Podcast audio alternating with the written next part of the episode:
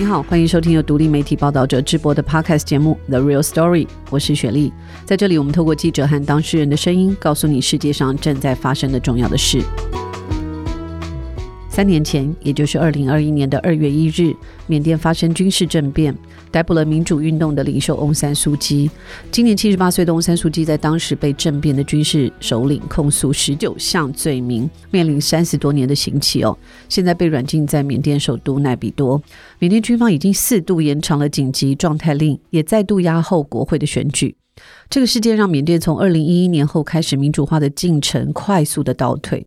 缅甸军事政变后的三年，这个几乎被世界遗忘的国家，现在的情况如何呢？今天来到现场跟我们聊聊的是刚从缅甸采访回来的记者，也是听众朋友们很熟悉的伙伴杨志强，请志强跟听众朋友们打声招呼。听众朋友，大家好，学姐好，大家好久不见，好久不见哦，大概有一年的时间哦。我们跟志强的缘分很深哦，在报道者二零一五年成立没多久以后，呃，我记得那时候志强主动投稿，那他先是担任了报道者特约记者，大约有三年的时间，之后在二零一九年六月加入了报道者。那没想到一加入就遇到香港反送中运动，我们一起去了香港采访。那这几年跟志强合作了好几个调查报道，写了一场第三部曲。还有校气毒品的调查、乌干达学工的调查报道，志强是一个非常认真踏实的记者。那二零二三年年初，志强决定恢复自由记者的身份，去探索他内心最关心的主题，就是缅甸。那过去半年，其实志强花了很长的时间重新深入缅甸。这次趁着他回来台湾投票的时间，我邀请他来上节目，因为他过几天又要前往中南半岛继续他的旅程。志强，我好奇哦，你到底是什么时候跟缅甸结下这个不解之缘？其实是二零一五年的时候，因为二零一五年那时候啊，缅甸举办了算是世纪大选，就第一次的全民主的选举。然后，那时候因为我已经是媒体从业人员，所以想说如此重要的历史时刻，我自己想要去看看。所以那时候其实是抱着去亲临现场，然后当然也有写一些简单的一些心得，然后就从那一次第一次去了缅甸。嗯，所以前前后后去了几次呢？从那个之后呢，在二零一九年加入报道者之前，总共去了三次。二零一五年第一次，二零一七第二次，然后二零一九年出去了第三次。二零一五年的时候是纯粹因为他们的选举，嗯，然后第二次二零一七年的时候才是因为罗兴亚人。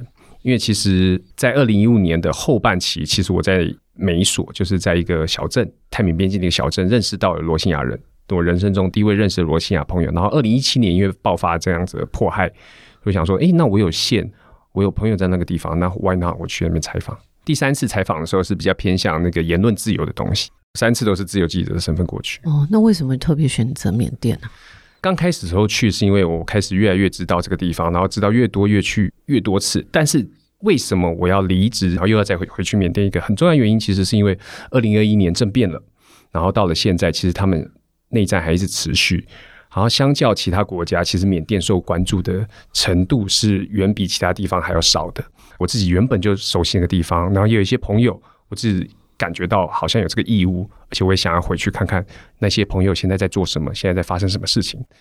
而再加上，其实我的外婆她是啊、呃、泰缅边境的孤儿，然后因为我的外公他是云南的孤军。然后一起来这边，但是因为他是孤儿，所以其实我不太晓得他到底是啊、呃、血统是哪一个少数民族，或者是泰国人，或者缅甸人，不晓得。所以可能也是因为这个原因，我自己肤色比较比较深。像我这几次去泰国，我在 Seven Eleven 买东西的时候。全部都跟我讲泰文，或是缅甸人也会这样子，他就一开始见到我的时候直接讲缅甸文。哦，所以其实某种程度，你觉得跟那个地方是有一些关联的。对，你有听过你外婆说过在泰缅边境的故事吗？我外婆其实蛮早就去世，但是我妈妈有时候会讲，因为她听到的也是我外婆或外公跟她讲的一些故事，但是其实很少啦，讲说他们那时候逃过来这边没东西吃啊，然后还说。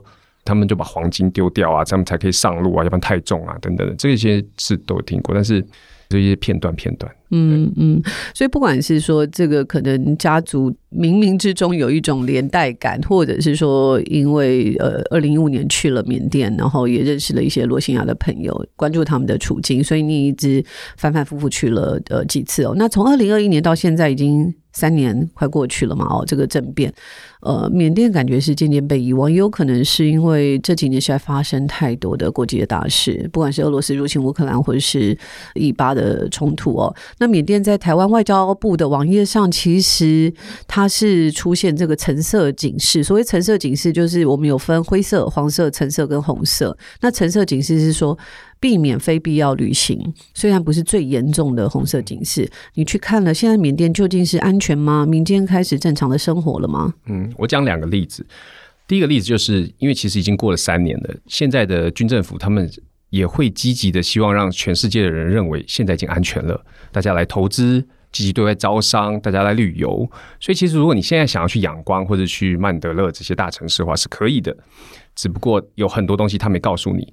比如说，如果我从泰缅边境的泰国这边想要去到仰光的话，其实现在是没有办法去的。从 border 要进去到仰光这个城市的话，以前其实可以用这样的方式，很多一些 backpacker 都会从泰国啊，然后去到仰光啊，然后干嘛这样子陆路嘛，走陆路，陆路。但是现在因为除了大城市之外，很多在丛林山地的地方，其实都还在打仗。有的部分地区看起来好像很和平，但是在你比较看不到的地方，它其实是。相对非常危险。其实很多国际组织还有呃国际媒体现在已经没有派驻在缅甸了嘛？大部分都是因为危险就撤了，对吗？嗯，嗯，对。尤其是在就是二零二一年之后，其实有一些媒体他们还希望 hold 在那边，但是多数到二零二二年的时候就已经走的差不多了。然后现在还在里面的可能就少数几间，我知道的法新社跟日经亚洲应该是少数的。两三家还在里面的，但大多数的媒体都已经外国媒体都已经离开，那就更不用再讲那个缅甸自己的媒体了，因为大多数缅甸媒体在二零二一年的第一年就已经被抄家，就已经被逮捕。啊，很多人都已经流亡到其他的国家去了。嗯，所以军事政变的第一年，其实我们看到许多的公民不服从的运动，大城市很多示威者，也有很多平民选择加入所谓的民族团结政府，就是 National Unity Government（NUG），大家也称作就是平行政府哦。那他们也成立了自己的人民防卫部队。那三年过去了，公民不服从运动还持续吗？如果有，是以什么样的方式进行？嗯，因为在政变刚开始的时候，其实缅甸的各个城市，无论是大城市或者一些小村庄，其实很多人民开始自主的发起这种公民不服从运动。比如说，老师就拒绝去上课，然后医生就拒绝去啊、呃、医院，然后店家就拒绝开市，这样。但是其实过了这么长的一段时间，有的人他撑不下去，他必须要重回。过去的生活，然后养家活口。嗯，而有的人，比如说像刚才提到政府官员呐，嗯，或者是一些警察，或者是一些呃 public servant，嗯，他们就因为参加了这个公民不服从运动而被追捕，对，被追杀，所以他们必须逃往国外。到目前为止，比较可信的一个统计是在缅甸内部有一个政治犯协助的协会，他统计在这三年以来，就二零二三年年底到二零二一年这一段时间呢，总共有两万五千多人被逮捕。然后目前还被关押的有一万九千多人，然后甚至有四千七百多人遭到杀害。但是其实这个杀害呢是有被 identify，有被找出来，嗯，但是在缅甸有很多人是。不明不白的就消失了，或是不见，或是甚至被杀害了，也不知道，就是失踪了，也是有可能。所以第一年的公民不服从运动是有持续，但是到了第二年、第三年，呃，不太可能以这样的方式持续下去，因为缅甸军政府它是用非常残酷的方式，是不是比过去像是我们熟悉的缅甸，像一九八八年的八月八号的革命，还有二零零七年的反红化革命，都要残酷跟严峻呢？对，我觉得最大的不同就是。其实，在前两次，他们多数都还是以反抗或者是啊、呃、抗争的方式在街上。嗯、对，但这一次，因为大家真的受不了，所以很多人他加入了反抗军，拿起武器，嗯、然后跟军方做武装反抗。所以这也让。缅甸军政府用更极端的手段来镇压，除了在街上镇压之外，当然他们还有空袭或是炮击那些反抗军。嗯，好，那你这次旅程去到哪里？那是从哪边进去？因为你刚刚也讲说，在边境的部分是根本没有办法从泰国进到缅甸的。对，所以你的路径是？呃，我去年。总共去了泰国三次，然后前两次其实是比较是 field study 田野调查，田野调查，然后跟那边人先接触，先了解一下，然后让他知道我未来的呃计划。然后第三次的时候，就有几个中间人，还有比较熟悉反抗军的朋友们，他们就带我们进去。所以我们是从台北搭飞机去曼谷，再从曼谷坐车到边境城市美索。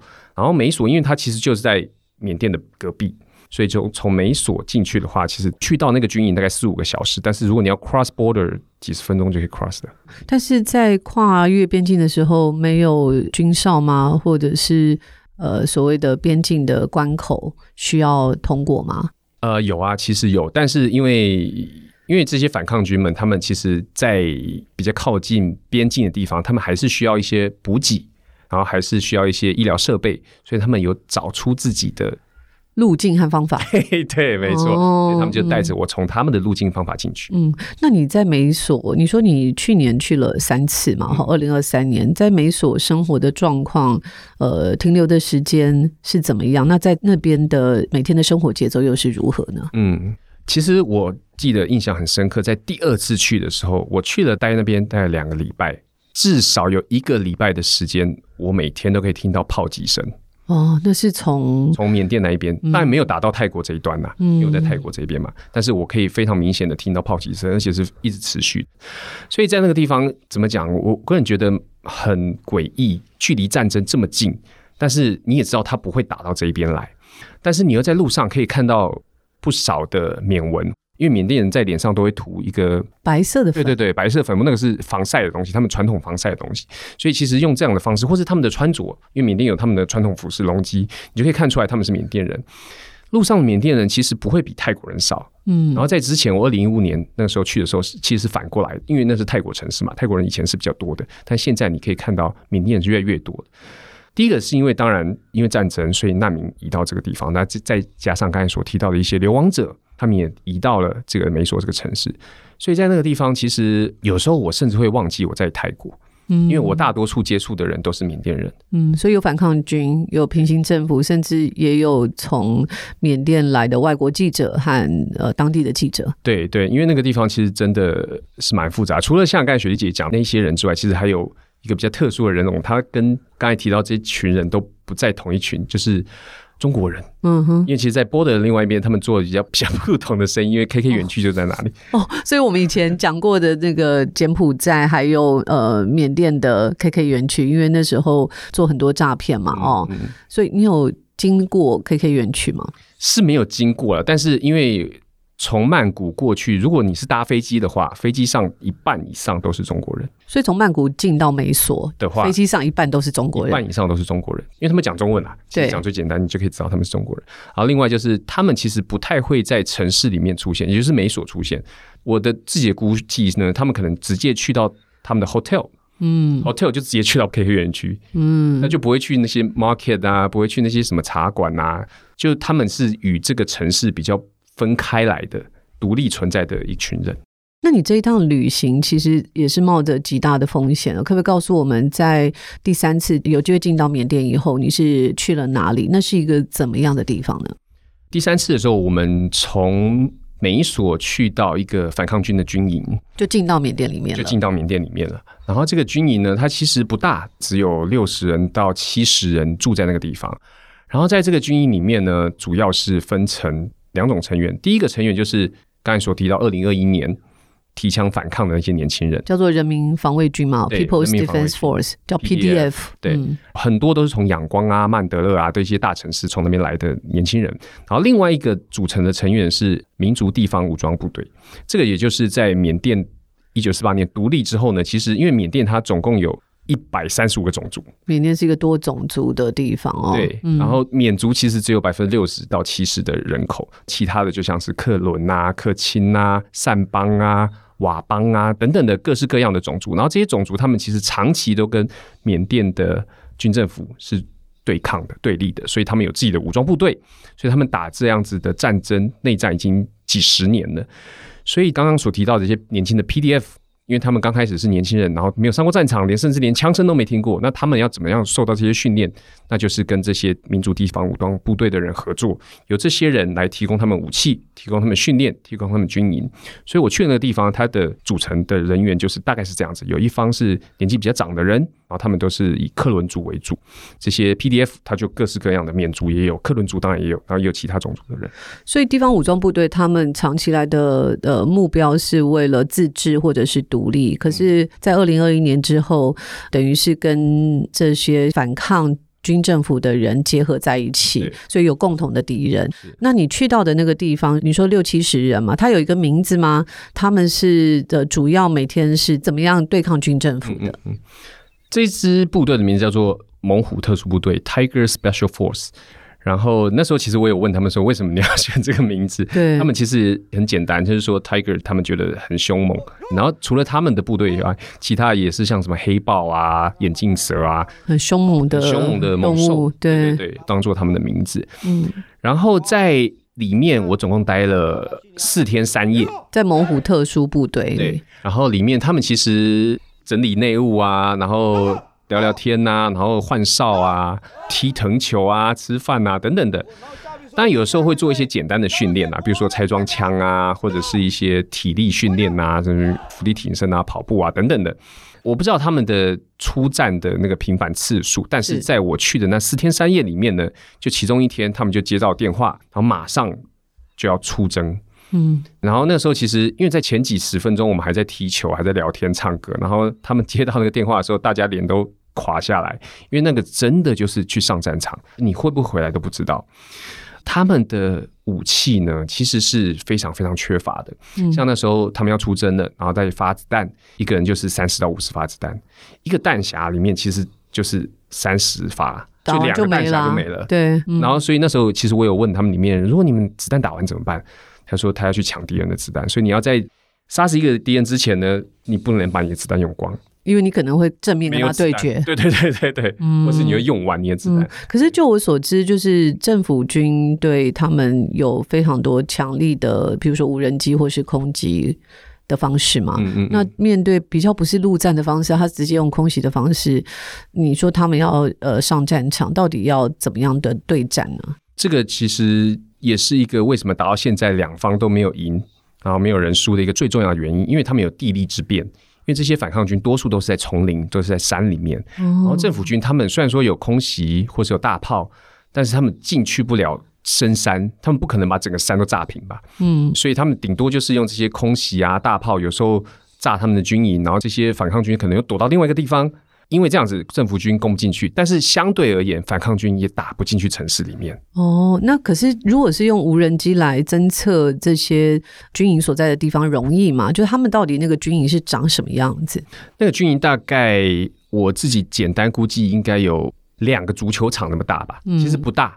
那个无人机这个东西，其实我在这四天 三夜里面有自己亲身经历。那时候。因为这个军营里面，其实它只要过了七点，晚上七点的时候，你的灯全部都要关掉，掉，嗯，对，因为怕被发现、被空袭。所以在有一天，我们就是晚上，那时候灯还没熄，然后我们在军营里面聊天，然后聊到一半，突然有一个小兵冲进来说：“哦，他们发现好像有无人机在上空，有听到声音，有听到声音，大家就很紧张，就把灯全部都关掉。”嗯，但是后来过了一阵子，就发现哦，那个好像不是无人机，就是因为他们其实长期会有。我不知道是不是 paranoid，就是听到这样子的声音就会非常紧张。紧张，对对对、嗯。他们也跟我讲，大概在我去的几个月前，他们上一个军营就是这样被炸掉。不过缅甸的土地真的是蛮大的哦，嗯、它是这个呃中南半岛里面大陆面积是最大的，所以我们刚刚讲的这些丛林地带大概占呃缅甸的土地面积百分之五十，大部分都在北部的地方嘛。嗯好，那我们再回来看看，你刚刚有讲出就是人民防卫军里面跟地方武装部队的结合哦。可是我有一点好奇，因为呃，你上次也跟我们讲说，人民防卫军里面其实很多的组成都是很年轻的人，他们可能三十岁以下，他们过去是公务员或者是 NGO 工作者，他们本来有很好的前程，在城市里面过很好的生活，现在却是在丛林里面战斗。可不可以谈一下你呃亲自访问了这些人是怎么样的面貌？他们为什么选择上战场？就像刚才雪莉姐讲，其实多数人都是相对比较年轻，二十几岁、三十几岁的人。然后里面我印象最深刻的是有一位，他叫 Malvi，他是部队里面的一个领袖。然后他在二零二一年加入这场反抗之前呢，他大概是二十七、二十八岁。然后他是一位有机农业 NGO 的工作者，嗯，还很有理想，有机农业，对对对嗯，是，是他去帮助这些农民去怎么栽种有机农业，嗯啊，怎么样去改善他们的生活。但是在二零二一年之后，他就加入了反抗军。他打战打到现在，我问他说：“你觉得这几年来你有什么样的改变吗？”他跟我说：“他在当农夫的时候，他连一只虫都不愿意杀，都不敢杀。但是他现在在杀人。”好，我们来听一段志强在现场的采访。Before, like I myself, like uh, organic farmer, we refuse, even we refuse to kill a worm. We don't want to kill like any of uh, alive, any of any life, you know. But right now, we are the one who kill the people. Because like we have no choice. If we don't, like they gonna they gonna kill, They're gonna cleanse our our villages. They're gonna kill every of our children, women's, our mothers, our uncle, auntie. They they they they are doing it you see that recently they just dropped the bomb like in Liza. Even like one, two years children were bitten. So we don't want to happen like in the future or even right now. So this is the only way we, we as, as much as we can like we have to fight back. That's why you know like anger and emotions and everything's are here. We we cannot overcome it yet. I believe we will overcome when we win. We were overcome when we win. We were we were made sure we were we were feel very soft. We were feel very relaxed when we were win. Before that, no, we cannot. 因为那时候也问他说啊、在这三年来，我相信你已经失去掉很多跟你一起并肩作战的弟兄，那你怎么去 overcome？怎么去克服这些伤痛呢？我记得那时候他很。略显激动的说：“这些伤痛是没有办法被克服，没有办法被 overcome 的，因为他们现在都把这些伤痛都埋在自己的心里，直到有一天战争胜利了，或是抗争胜利了，他们才有可能把这个情绪释放出来。”其实我还有看到他的背上，他把他自己的那个军服脱下来给我们看，因为他是领袖嘛，他的自己的那一支部队里面呢，目前可能有上百人已经。失去性命，已经战死了。然后他在每一年都会统计他自己麾下所丧失掉同袍的性命，然后用刺青的方式刺在自己的背上，画一条画一条线。嗯嗯，就刚刚志强给我们看照片，已经有。一百五十多个朋友伙伴已经过世了，可是我自己很不太了解，就是说三十岁这么年轻，他是也没有经历过一九八八，就是八八八八的革命嘛？哦，那是什么让他们抛下原有的生活，然后进到丛林里面去对抗呢？因为这些就是加入反抗军的年轻人，他们多数都经验过翁山书记主政的时期，嗯，然后那段时期相对而言是比较民主。然后是比较开放，有言论自由，然后百花齐放的时间，因为他们经历过这样的状况，然后再加上二零二一年那时候政变的时候，他们看到了很多自己的朋友，或是甚至自己也上街，然后看到军政府用这么暴力的手段，然后甚至不把这些人当自己的人民的时候呢，第一个他们不愿意让这些事情继续发生，第二个他们也不愿意回到不是民主的时期。可是他没有选择离开自己的国家，因为我们知道，在这过程当中，很多人都流亡了。对，呃，有些人真的离开了，但是也有很多人留下来。离开的人呢，举一个例子，就是那时候帮我们翻译的朋友，然后他也跟着我们一起进去军营。那时候他也说，之前在刚政变的时候，他其实是加入反抗军，但后来他的老婆生了一个小孩，嗯，所以他就决定跟着老婆还有小孩一起逃离缅甸，然后在泰国的美索。在那边定居，然后他用其他的方式来继续帮助这场战争。所以 Moe 他是一个人吗？对，他现在还是就是自己一个人，但是当然他有家人呐、啊，他的家人其实都已经离开原本住的地方了，然后就是可能去亲戚家或者去哪里。那在进到这个猛虎武装部队的时候，你看到最年轻的军人是几岁呢？十一岁。就在那个猛虎武装部队里边，最年轻的是十一岁。对，他一个人吗？还是跟着家人？我那时候也是想说，哎，他是不是里面谁的儿子？他说不是，他是自己一个人。哇，所以是娃娃兵哎，是娃娃兵，真的是娃娃兵。那这个十一岁的孩子是怎么加入猛虎武装部队的呢？嗯，这个娃娃兵他就不是二零二一年因为看到这些事情而挺身而出的人，而是他们是民族武装部队下面的人们，他是克伦族的人。其实猛虎武装部队的现在的领袖，他自己也是在他十一岁的时候就加入战争，然后一直打到现在已经三十一还是三十二岁。这些啊、呃，民族武装部队长期在跟缅甸抗战，而且又是一代接着一代的抗战里面呢，其实从小就参军的例子不能说很普遍啦，但是是有的。因为其实克伦族或者是除了克伦族之外，其他的民族地方武装部队跟啊、呃、缅甸军政府打仗打那么久呢，都已经有甚至，比如说在美索那边有克伦族的难民营，那个难民营是几十万人的。难民，而且它已经存在三四十年了。哇哦，它其实就是真的就是战争。在这几次的采访里面，因为常常会问他们：“你觉得解方是什么？到底有什么办法可以让这个无止境的战争结束？”但是多数的人都认为说，如果他们没有团结的一天，这个战争是绝对不会停的。也就是说，当这么多的民族，这么多的讲不好听一点是军阀。他们没有真的共同的利益的时候，或是有一个共同民族国家的概念的时候，或者是他们可以跟大缅族的人，就是军政府平起平坐，一起坐在谈判桌的时候呢，这个战争是很难结束。嗯嗯，那在三四十万在美索的这个难民，克伦难民，有没有一些比较好的教育资源可以进去呢？总不能大家都会认为说，反正一代一代的人都要去打仗。是相对还是有一点点，就是一些国际组织他们会进去，但是你想想看，这个几十万人小孩子或者几十万人的学生，他们要的不可能是今天来了几十个老师，明天来了几个老师，然后这样子一次一次小小的这种单次式的援助。当然，联合国或者是教科文组织，他们可能有一些比较长期的补助，但是这个补助不可能让他们盖一个比较 proper 的学校。或是稳定的资源，嗯、或是有稳定的教材。但是如果我我们有就是国际组织真的想要进到缅甸，他们进去缅甸的话，对对，进去缅甸的话，那你就要跟就是民族地方武装部队的人联系。所以有一百多个民族，当然不可能每一个民族都有这么大的地方武装部队，是。可是就是有点像军阀割据了，对吗？就对，到处都是自己的武装势力。那。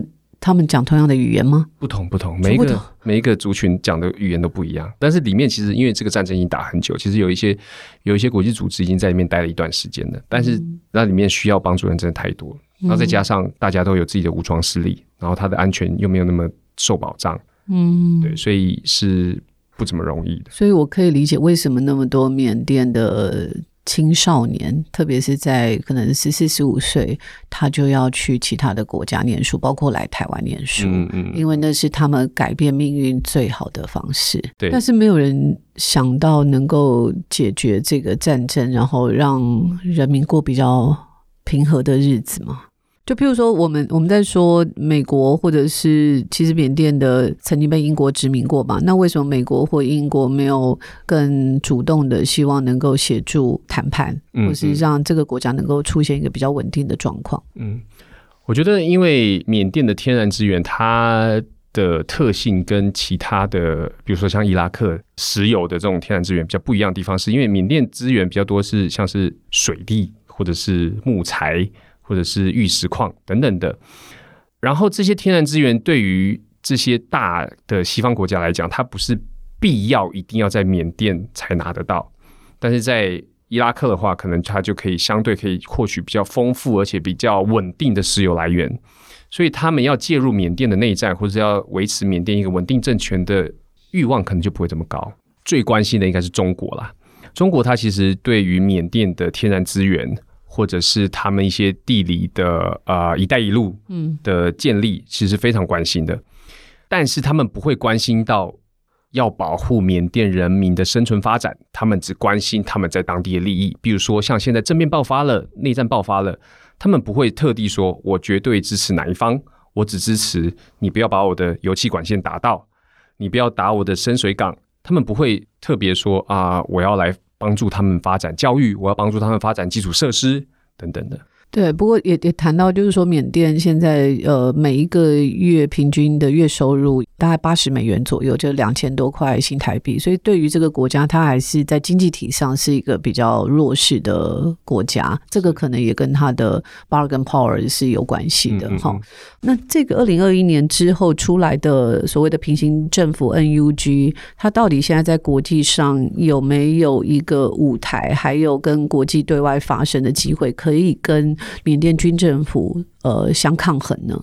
有的，其实他们一直非常积极的想向国际社会说，我们才是合法的政权。所以在几个国家，像是日本、韩国，然后捷克，他们都已经有设立代表处或者办公室。当然还没有正式结盟或是正式认认可，但是他们非常积极的向世界来争取，说他们才是合法代表的政府。NUG 的成员有哪些人呢？最主要的成员，NUG 的成员就是翁山书记前政府没有被抓到的官员，因为其实很多政府官员都那时候被军政府给逮捕了。嗯，然后一些官员、一些议员，或是当时的全民盟的成员们，全国民主联盟，嗯、对他们，其实 NUG 的组成大多是都是从这边来的。所以他们还在缅甸境内吗？在缅甸境内的话，那。绝对是 underground。underground 的意思呢，就是它不是在缅甸的哪一个地方，它有一个大楼、一个办公室，不是这样的，而是跟着这些反抗军在丛林里面，然后在支持这些反抗军，或者跟反抗军合作。但是多数还是在邻国。嗯，所以我们可以说，NUG 跟军政府现在都在对外希望其他的国家能够承认他们的政权嘛？哦，嗯嗯。那目前的局势倾向是什么呢？像中国来讲的话，他们现在是。讲好听一点，他们是两边都不排斥接触，但是目前承认的政权当然就是军政府。俄罗斯也是吗？俄罗斯也是，因为大两个大国也供应军政府武器嘛。对，然后甚至他们还有军头像敏昂莱，就是发动政变这个人，他还有去到俄罗斯访问。嗯，刚刚呃志强谈到这个敏昂莱就是现在军政府的领袖哦。那其他国家呢？像美国或英国呢？那美国的方面呢？它其实在军事政变爆发之后就。表示非常关切，然后甚至在后面有一系列的制裁的行动，然后甚至在应该是在去年的时候有一个 Myanmar Act 里面就在讲到说如何去制裁军政府，然后哪一些的资源必须要限制等等的。但是相对而言，他目前也没有正式承认平行政府的存在。好，那我想要继续请教志强，就是你去了这个军营，那你看到了人民防卫部队。我们先不谈这个呃民族武装部队哦，人民防卫部队他们的资源是从哪里来的呢？因为他们毕竟是一般的人民，嗯嗯嗯，他们多数的资源还是以海外缅甸人的募款，因为他们相对是比较年轻，所以他们用募款的方式呢比较不一样。嗯，像甚至我有看到一个比较特别，就是他们甚至有一些海外的缅甸人。然后还有一些流亡的缅甸艺术家，他们组织了一些团体，然后设计了一个手游，然后用手游的方式吸引大家来玩这个游戏。然后玩这个游戏之后，你可能要花一些钱啊，买一些游戏里的装备，然后让他们来达到募款的效用。嗯。所以他们其实募款就是 PDF 的募款，多数还是以海外缅甸人或者是捐献者的方式来得到这些钱。那还有没有其他的方式呢？有，其实因为在美索那边有各式各样的流亡者，然后那时候我们有遇见了一位小提琴手，他在逃出来之前呢，住在仰光，他甚至有让我看一些他以前的一些表演的的画面，还有一些照片，他都是在那种大演展厅，甚至国家音乐厅这种地方在在表演他的音乐，然后他现在因为。参加了抗议，然后他被追捕，所以他现在逃到了美索。然后在美索，他其实也没有放弃，他继续支持这个反抗，所以他就啊、呃、组织了很多线上的音乐会，嗯，然后甚至创作各式各样的歌曲、各式各样的音乐。除了 fundraise 之外呢，也希望可以激励到这些啊人在反抗人们的的心情。除此之外，他在美索自己也有参加一些 NGO，然后去教当地的一些流亡者啊，或是难民。他们来学这些音乐，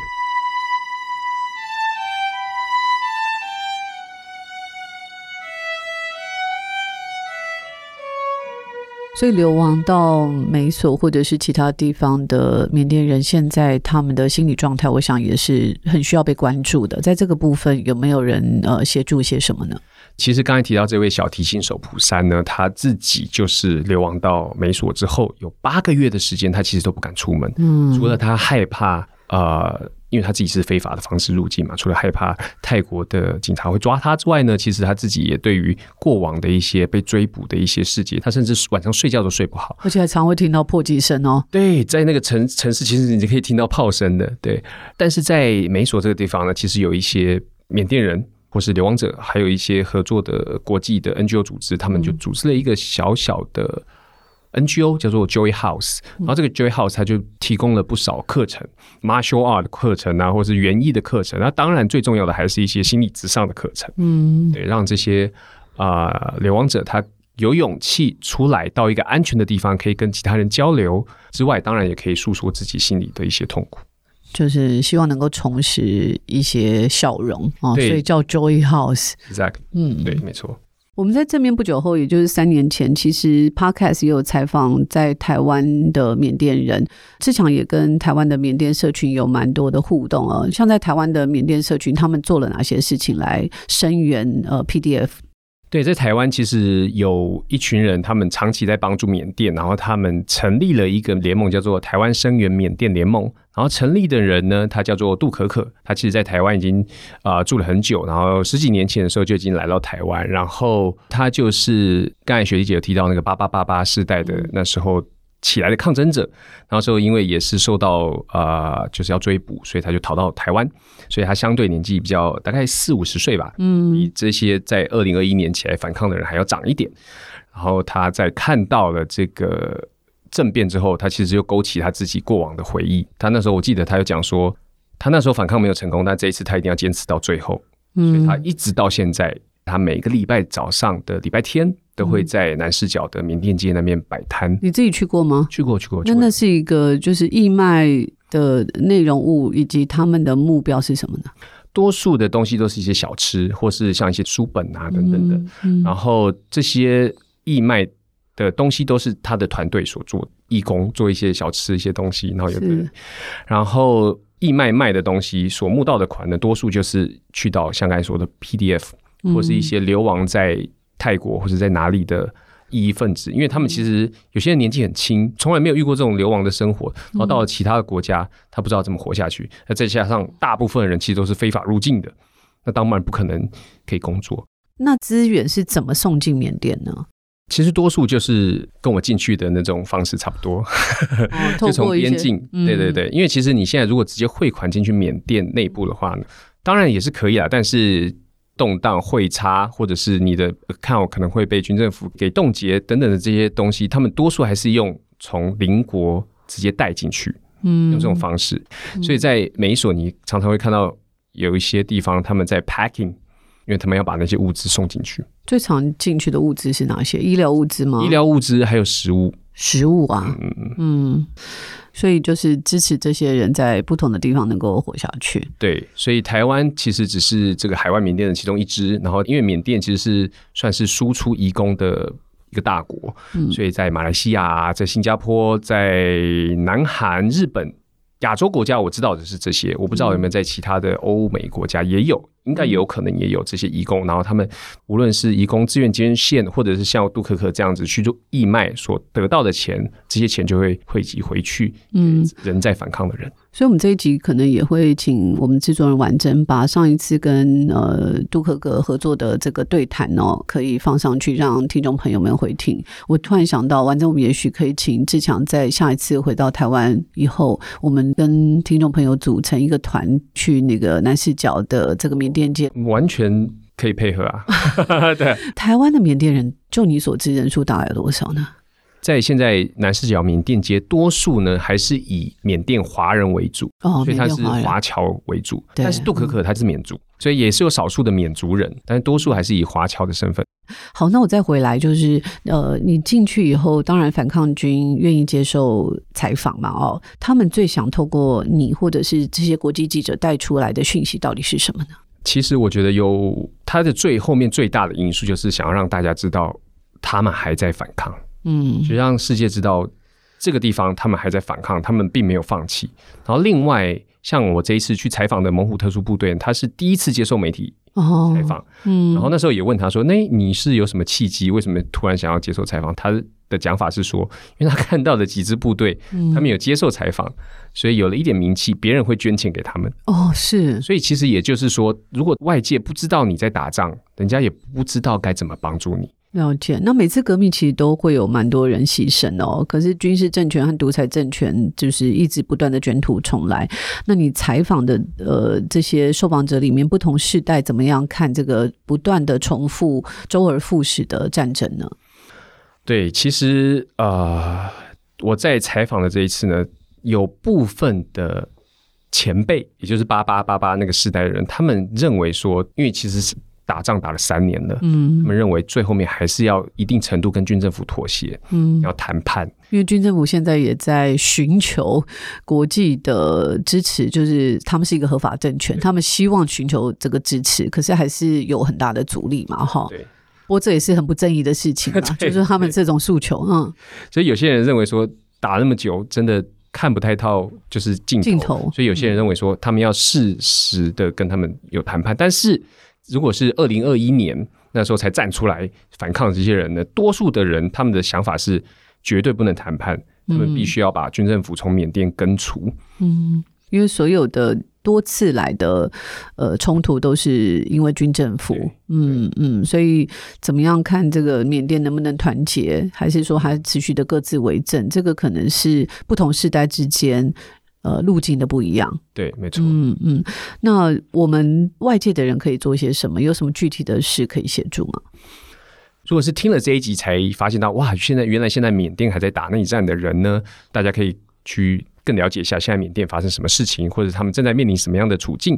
甚或因为我们这一次去采访的那个成品呢，在一月二十四号公示独立特派员的新闻节目里面播出，然后总共有。呃，四十五分钟有三集，一集十五分钟。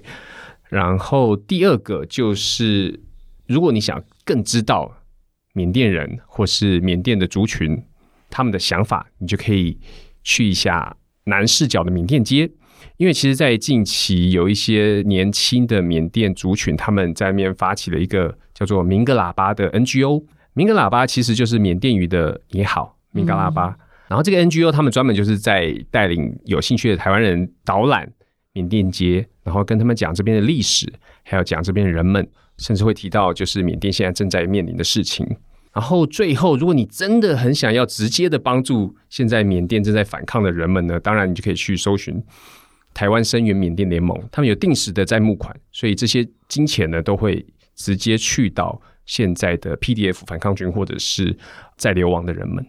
谢谢志强哦，拼命了到了前线，为我们带回难得现场，带我们来看这个已被遗忘的缅甸。那我常常会被这样的记者魂。有这样记者魂的人感动哦！我们在 The Real Story 谈许多的议题，分享给听众。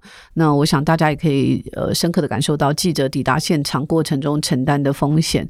那真的要很拼命才能当读者的呃眼睛哦。志强跟摄影苏威明，其实苏威明也是报道者的前同事。他们两个人关于缅甸的专题的新闻影像，呃，如同刚刚志强提到的，也会在公视的独立特派员的新闻节目播出。那我知道志强马上就要再出发。到泰缅边境哦，未来他的报道还是会在报道者刊登。我们祝福接下来的旅程一切顺利平安。谢谢。以上就是这集的节目内容。如果你喜欢这集节目，欢迎你分享给更多人知道，或者到报道者官网捐款赞助我们。另外，我们现在也有 YouTube 频道，搜寻报道者 Podcast，一样可以收听节目内容。